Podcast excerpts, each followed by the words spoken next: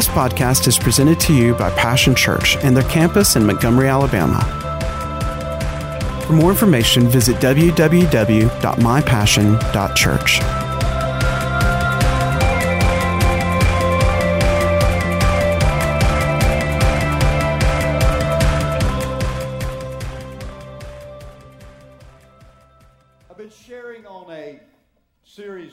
Closing it out today, called Limiting Your Limitations. And we talked about uh, identity. We talked about who's your daddy. Who do you let set your identity? Do you let other people? Do you let the culture of the world? You know, as believers, we allow God to establish our identity. And the Bible says that we are brand new. We have a brand new identity in Christ Jesus. Our sins are forgiven. We're made sons and daughters of the Most High God. And we said that from now on, we're going to let God, through His Word, set the parameters for our identity. Isn't that right? Last week, we talked about ability. You know, so many times our, our, our abilities or, or, or what we perceive a lack of abilities tend to limit us. But here's the thing. God is our ability. And we talked about how that if we allow God's Word and God's faith to rise up in us and not let, again, other people say what we can or we can't do, then all of a sudden our potential in God begins to rise up in us. And we find out that where we thought there was a lack of ability, we find God coming into that place. And now all of a sudden we have an ability that we did not know. We have a strength that we did not know. And so I encourage you, I think we're putting those up on our podcast, but you, you should go back and uh, uh, and uh, listen to those lessons if you haven't heard them, uh, because they will help you. And we're going to hook up on that today. We're going to talk about, we talked about identity, ability. Today we're going to talk about vulnerability. Vulnerability. Now I know, you know, we've probably all seen the bumper sticker. You've seen this, you know. Life is fragile, handle with prayer. You ever seen that one? Well, there's a lot of truth to that, though, isn't it? Life is indeed fragile. Just like Brother Rick testified. I mean, you get up one day, everything is quote-unquote normal. But you get up one day, and all of a sudden, it's not normal anymore. Because, what? So, an evil report or something happens. Now, the word vulnerable just means capable or susceptible to being hurt, to being wounded or hurt. And so we all are living in various degrees of vulnerability. And sometimes that can be kind of uneasy, can't it? When you realize that you're vulnerable, and sometimes even frightening. Well, we know how quick life can change. But the good news is that no matter that if we have been wounded, whether in our body or whether in relationships or in some other way we've been wounded, the good news is there's healing for you. There's healing for me. And I put it this way. Jesus is scarred but no longer wounded. He was wounded for our transgression, wasn't he? He was bruised for our iniquities. But he is scarred. If you were to see Jesus now, you would see the scars but no wounds. And I believe that God wants us to live our life as believers. We may have some scars, but no longer wounded. So the question that I want to try to answer today is, can we live our life so that it presents itself as open and vulnerable even though we've been wounded? Even though we've been wounded. I want to read out of Ruth, the book of Ruth, chapter one. Real quickly this morning. Ruth chapter one.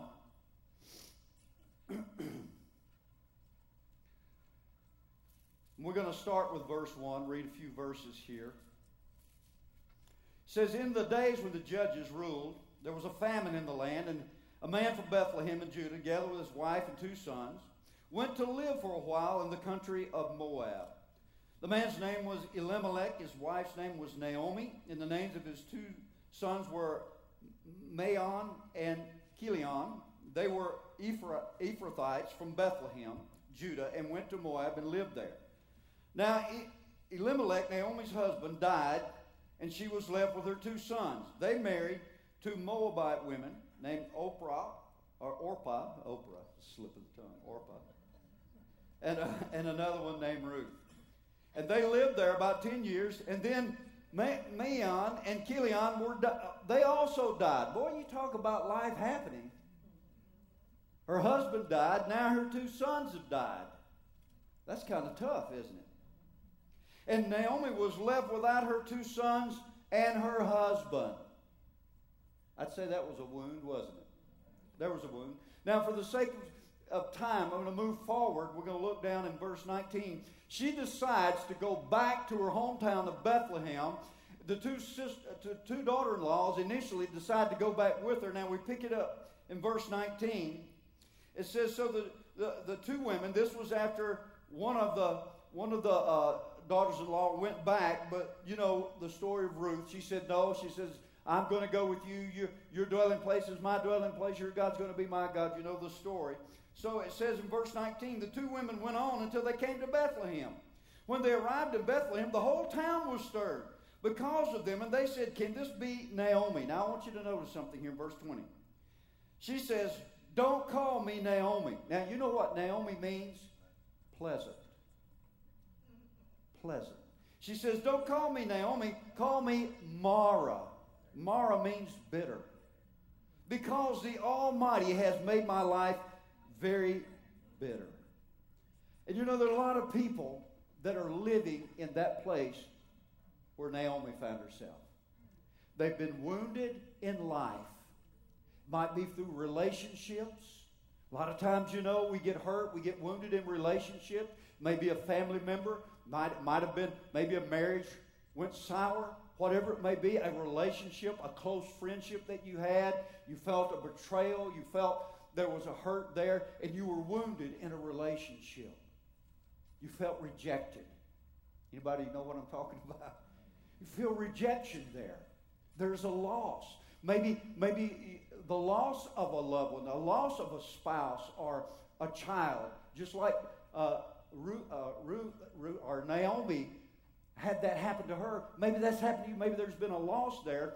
And so in these different ways, there's come a rejection in your life, a hurt and a woundedness in a relationship there, and you are feeling just like Naomi did. Don't call me pleasant and happy anymore. Don't come singing and telling me all about the joys of this Christian life.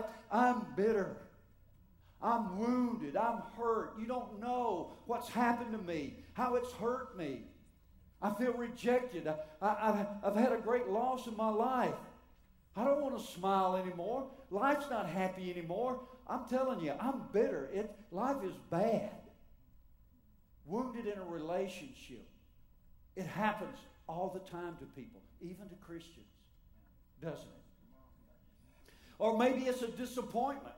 Maybe you're wounded through your expectations. Maybe life hasn't been everything you wanted it to be, everything you expected it to be. You started out, you had great dreams, you had great hopes, you had great desires that life was going to be so full of adventure and so full of good things, and you're disappointed. It didn't turn out the way you thought it would. Maybe you've had some setbacks. Maybe you've had some failures. Maybe there's been disappointments. Maybe people that you, you looked up to, maybe they disappointed you. And you were wounded by those disappointments and those failed expectations. And so now you're feeling bitter. You're feeling bitter. Or maybe you're wounded because there's a, a lingering sickness. Just like Rick had, an attack in your body. Or a loved one was attacked with cancer or some other debilitating sickness, and you battled and you battled and you believed and you prayed and you battled, and it doesn't look like you're making progress. It looks dark. It looks hard. It looks like it's inevitable that, that you're not going to make it. And so there is a woundedness. I like to call these the bruises of Satan. In Genesis three, turn over there a moment. Very interesting insight here. You know, after Adam and Eve had sinned, had disobeyed God, God came to them and he, he said, shared some things with them. And in the process of time, in verse sixteen, he said this to the woman. He said, I will greatly increase uh, you in childbearing. Or, or let's let's back up to uh, yeah verse well, we'll verse fifteen. Let's back up. He said, "I will put enmity between you." He's speaking to the serpent here now, and the woman, and between your offspring and hers. He will crush your head, and you will strike his heel. And so I call these things that I've talked about this morning, whether it's uh, rejection, wounded in relationships, disappointments, a sickness or a malady has attacked our body or our mind. I call these the bruises of Satan. Because how many of you know we have an enemy? Isn't that true? In Ephesians, the Apostle Paul tells us in chapter six there, he says, "For we do not wage a war against flesh and blood, but against principalities, powers." He goes on to talk about it, spiritual wickedness in heavenly places, all those forces. That is the enemy that brings attacks against us. Now, they may be revealed or manifested in relationships and disappointments, sometimes in sicknesses in our body. But whatever the case is, it is the bruises of Satan.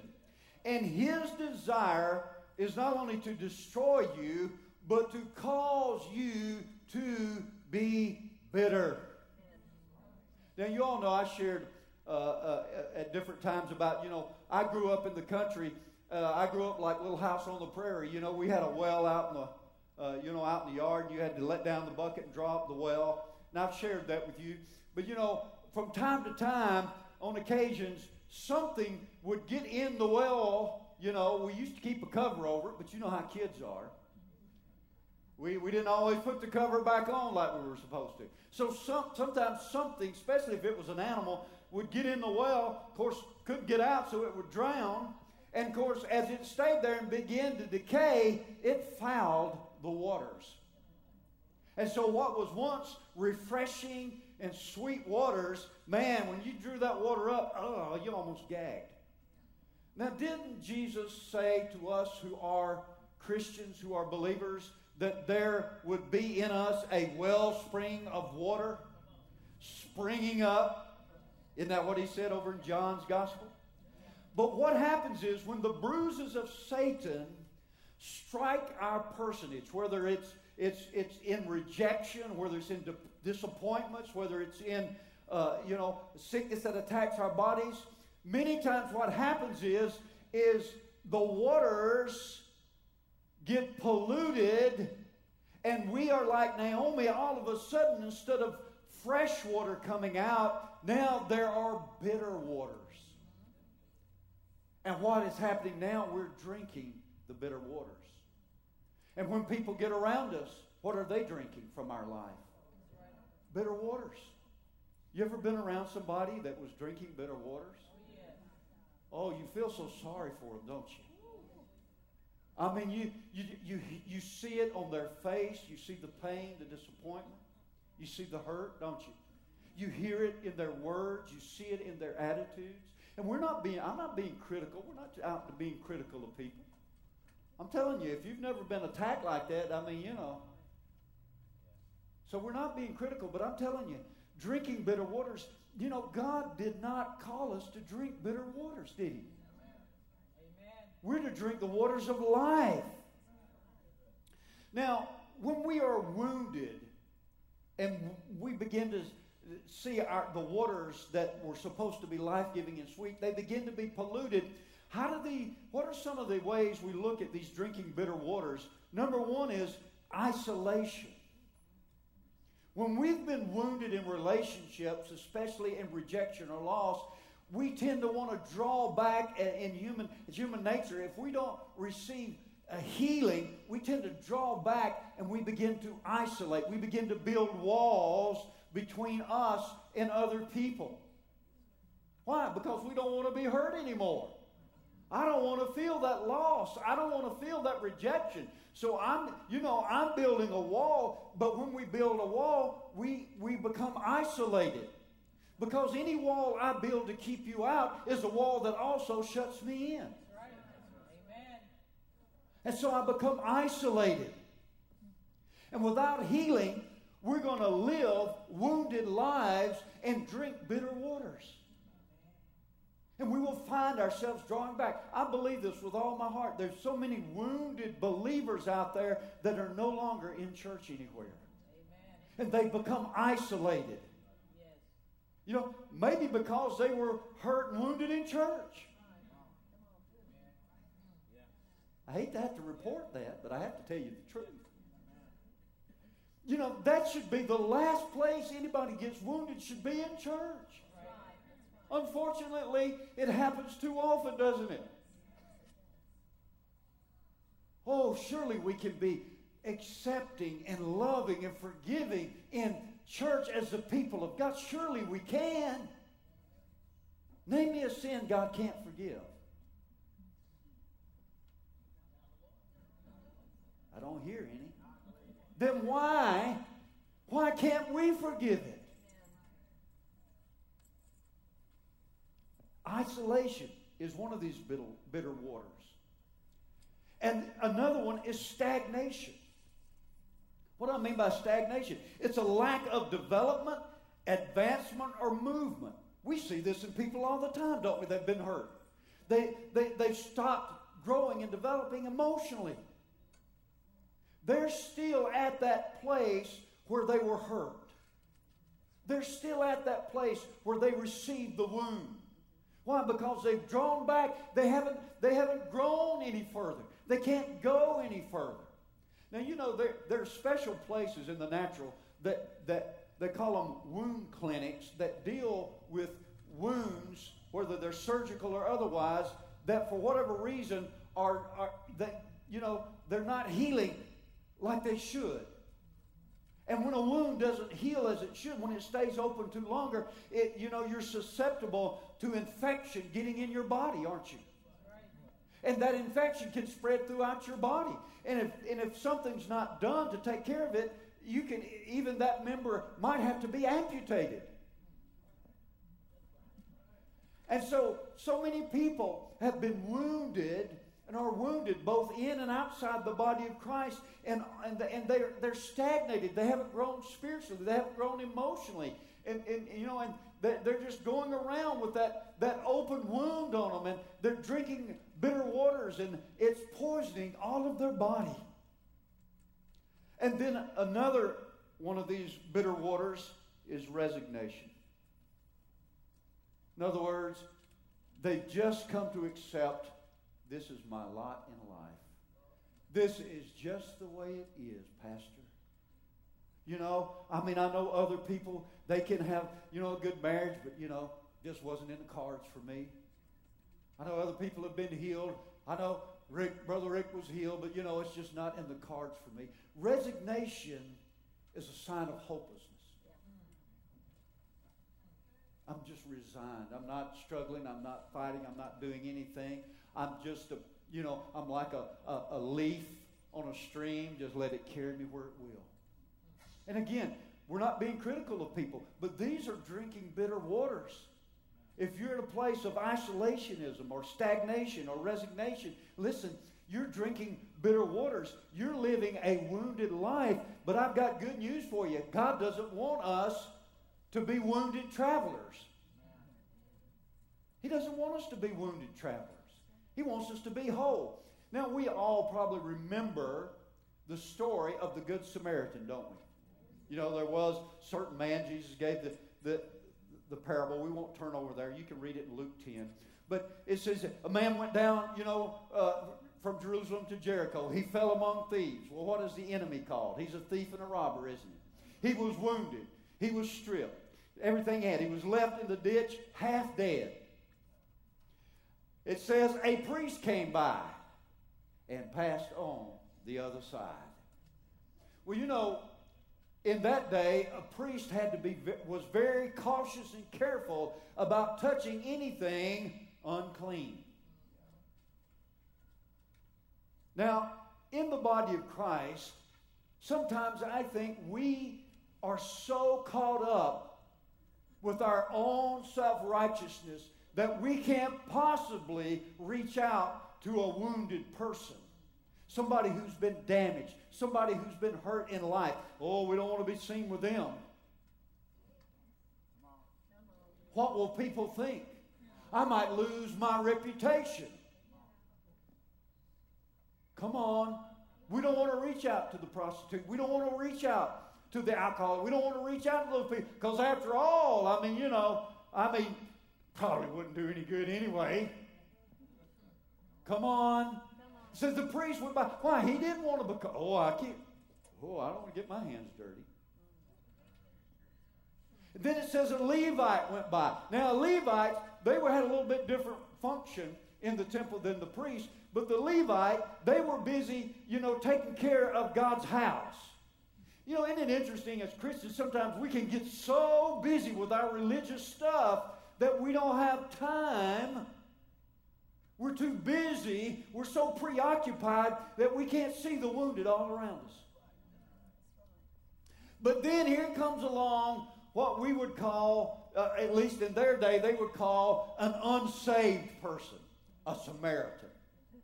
Now, in their day, if you wanted to insult a, a, a Jewish person to the highest degree, you called him a Samaritan. I mean, they were, you, you talk about the pecking order, they were on the bottom rung of the pecking order. Nobody's going to be found associating with a Samaritan. I ain't having no friends called sinners. I didn't have nothing to do with them. Come on. But notice, who was it that stopped to help the man? The Samaritan. In the body of Christ, you know, let's be careful. And I promise you here at Passion Church, we're not going to shoot the wounded. Amen.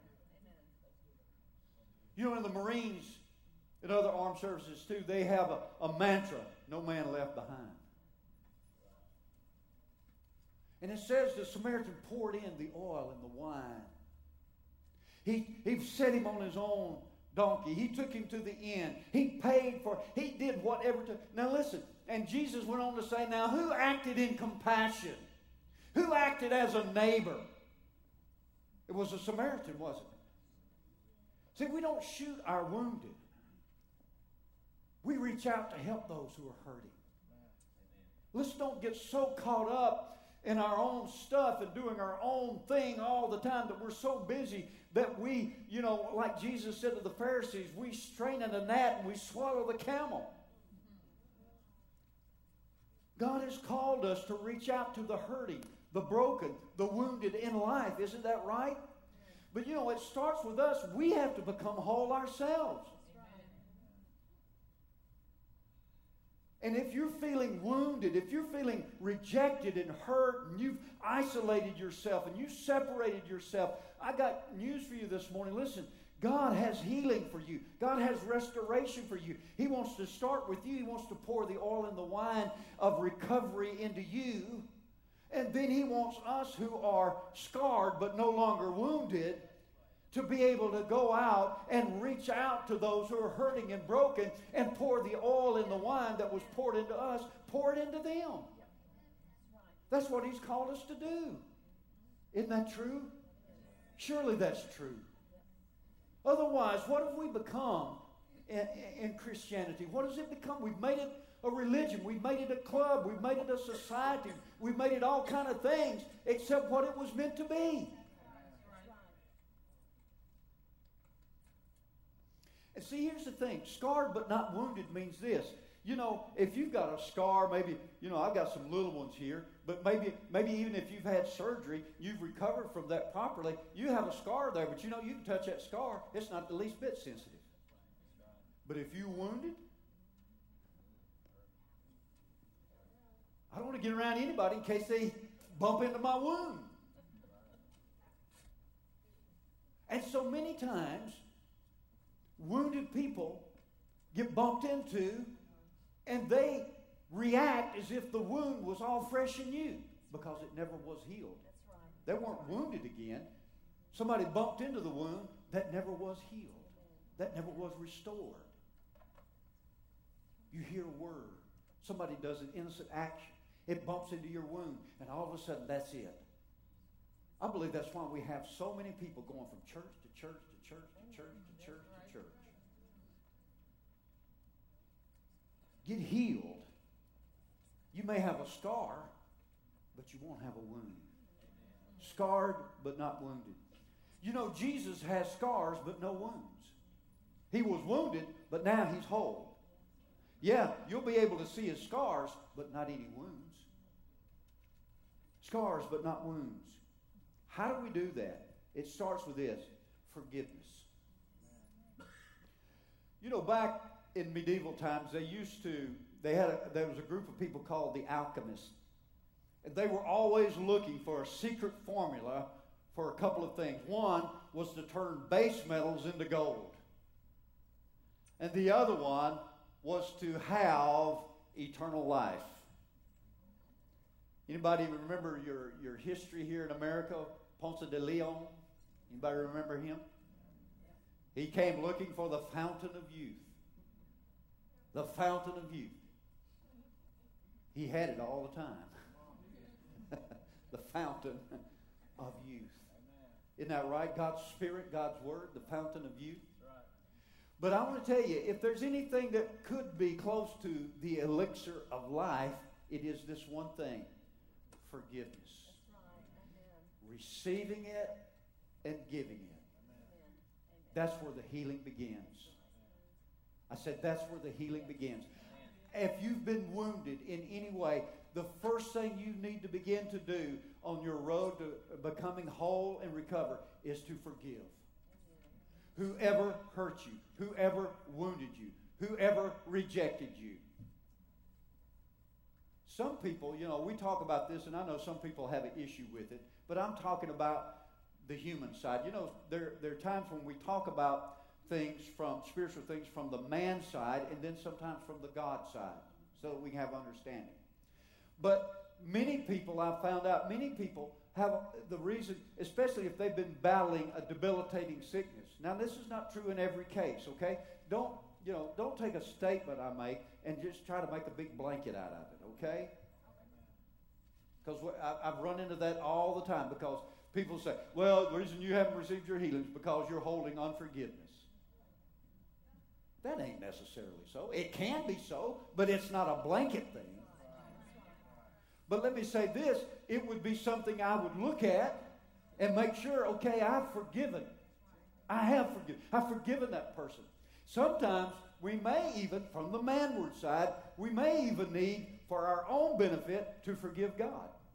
Not that God did anything wrong, but you know, a lot of times I've had people over the years ask me that are battling sickness and everything, and it, you know, they prayed and, you know, had everybody lay hands on them, anoint them with oil, done everything that they know to do, and it's still there. And you know, and they begin to get a little miffed with God. Oh, you're so holy in this place. You get a little upset with God. Well, you healed Brother Rick. I don't understand why you're going to heal me. Come on. And see, you're gonna, if that's the case, you need to let go of that. You got, got to let go of that. Number one, God's not to blame. But number two, in your own mind and heart, you're feeling that way, so you need to remove that barrier. You need to give some understanding. Hey, that's not God. God's not holding back your healing. So forgiveness is where we start. Jesus said, if you forgive, what's going to happen to you? You'll be forgiven. But if you withhold forgiveness, what's the Father going to do? Withhold forgiveness from you. Mark eleven. Read it over there. We don't have time right now, but Mark eleven, read it. About verses twenty-four, twenty-five, right in there. Read it. Jesus said, for if, he said, when you stand praying, forgive. He said, because if you don't forgive, neither will your Heavenly Father forgive you. Amen.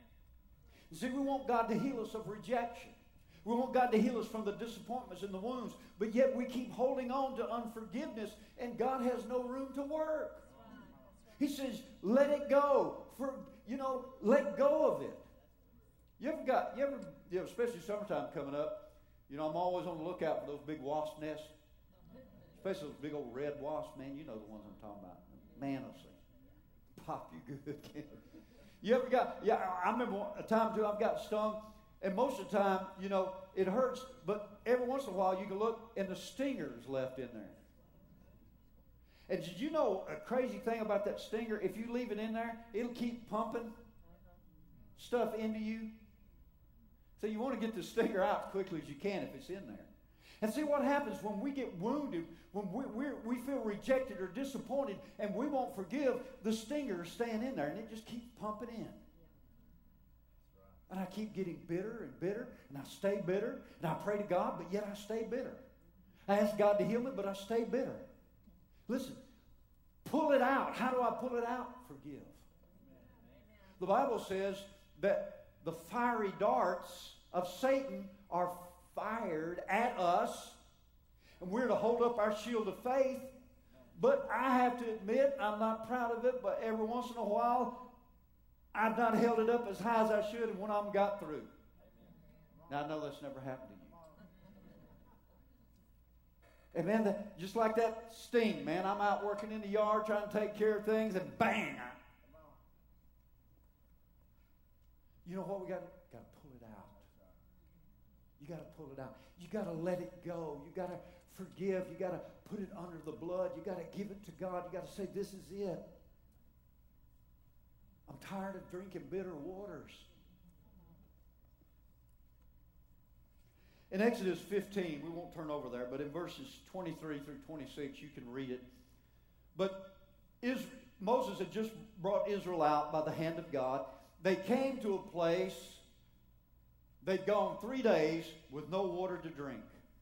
I mean, you know, three days in the wilderness with no water to drink. Woo, you got a bunch of irritable people. And they were really irritable. So finally they find a place where there's uh, water there sufficient. But wouldn't you know it? Oh, buddy. They drink of it. Bah!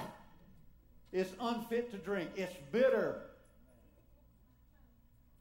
But, you know, and I know, you know, some people who, you know, wounded in life, they say, yep, that's my, that's the story of my life, Pastor. I'm thirsty for, I'm so thirsty and everything, and I finally do find some water and can't drink it. But they were there, couldn't drink it. And it says here, it says that God showed Moses a tree. And he said, Moses, throw the tree into the waters, and the waters will become sweet. Well, listen, there was a tree at Calvary. That tree that Jesus died on, where he shed his blood, where he bore our sicknesses and carried our sins and our shame. And I want to tell you what, if you would just let that tree come back into your well, you know what? Your waters wouldn't be bitter anymore either. And you wouldn't have to drink bitter water anymore. You wouldn't have to live isolated and separated. You wouldn't have to live feeling rejected, disappointed, and disillusioned, and hopeless anymore. It could be restored. You know, Jesus is amazing, isn't he? Listen to this. He is a faithful, faithful friend. You know, he's the one that took stones away from the hands of an angry mob. He touched and healed lepers. He threw homecoming parties for prodigals. Man, you know, in the church, we want to just excommunicate. The Father threw a homecoming party. That's what they did. They had a celebration. You remember the older son, you know. I call him a type of the church. He come in, well, what's all this hubbub about? I'm paraphrasing. What in the world are you doing throwing him a party? Don't you know where he's been, what he's done? He granted thieves paradise. He brought encouragement and strength to those who were weary and despair. That's Jesus. That's the Jesus of this book. So how do we get back out there if you've been wounded? Real quickly, I've got to close. First of all, it's going to take some courage. You know what courage is? It's not the absence of fear. It's acting in the face of fear. That's right. Amen. Even faith. Faith is, is acting in the face of Of fear, of, in the face of circumstances. And it takes courage to put yourself out there when you've been wounded before. Amen. But you know what? If you get allow God to bring wholeness to you so that you're no longer wounded, you're scarred but not wounded, you know what? It takes courage. You go back out there again. I'm going to put myself out there again. I'm going to trust you, God. I'm going to trust you in this relationship. I'm going to trust you in reaching out to this person. I'm going to forgive, and I'm going to trust you to bring wholeness, not only to my life, but to this relationship, to this marriage, whatever it may be. And then it also takes hope. Hope is seeing beyond the moment. That's my definition, but that's really part of what hope is, isn't it? It's seeing beyond the moment. In this moment, I'm feeling hurt. I feel like all I got is bitter waters to drink. This is all I have. I'm wounded. I'm hurt. I'm, I feel isolated. I feel so alone. But, it, it, you know, hope says, you know, I can begin to see beyond the moment. I can do like the Scripture says. I can fix my eyes on Jesus, the author and finisher of my faith. I can see Him as the one who can bring healing and wholeness to my life, to this relationship, to my marriage, can bring healing to my body. I begin to, begin to cultivate hope, seeing beyond the moment that you're in right now. And then finally, love. And love, I put it this way, means what? I have confidence in my future. You know why I have confidence? Because God is love, and love never fails. Love never fails. Courage, hope, love. Let these things rise up with you this morning.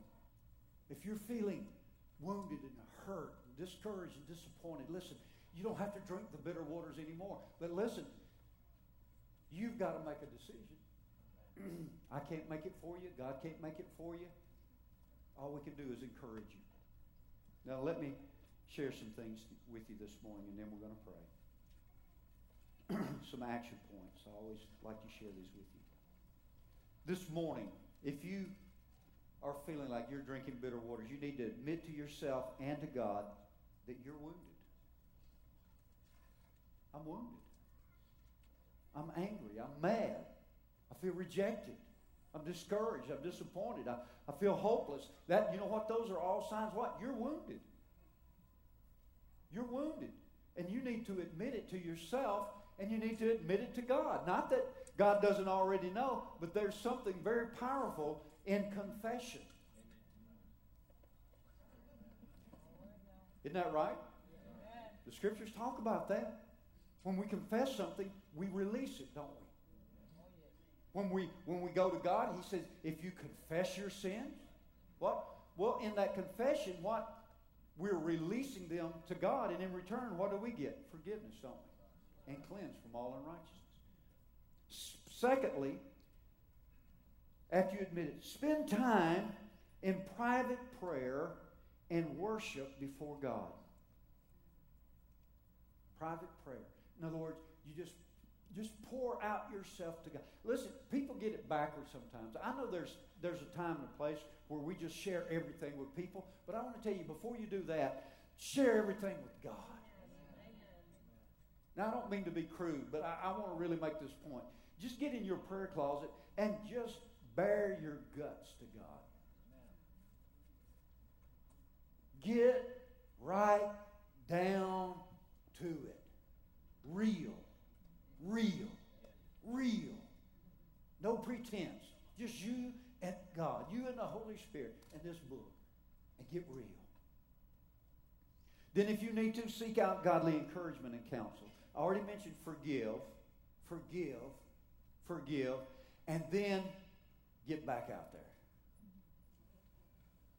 Get back out there. You know what they tell a, a cowboy when he's bucked off, don't you? Get back on. See, I said it takes courage.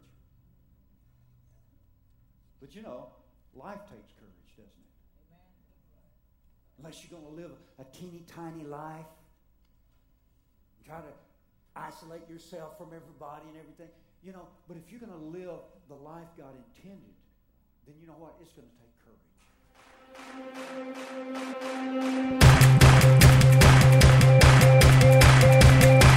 to take courage.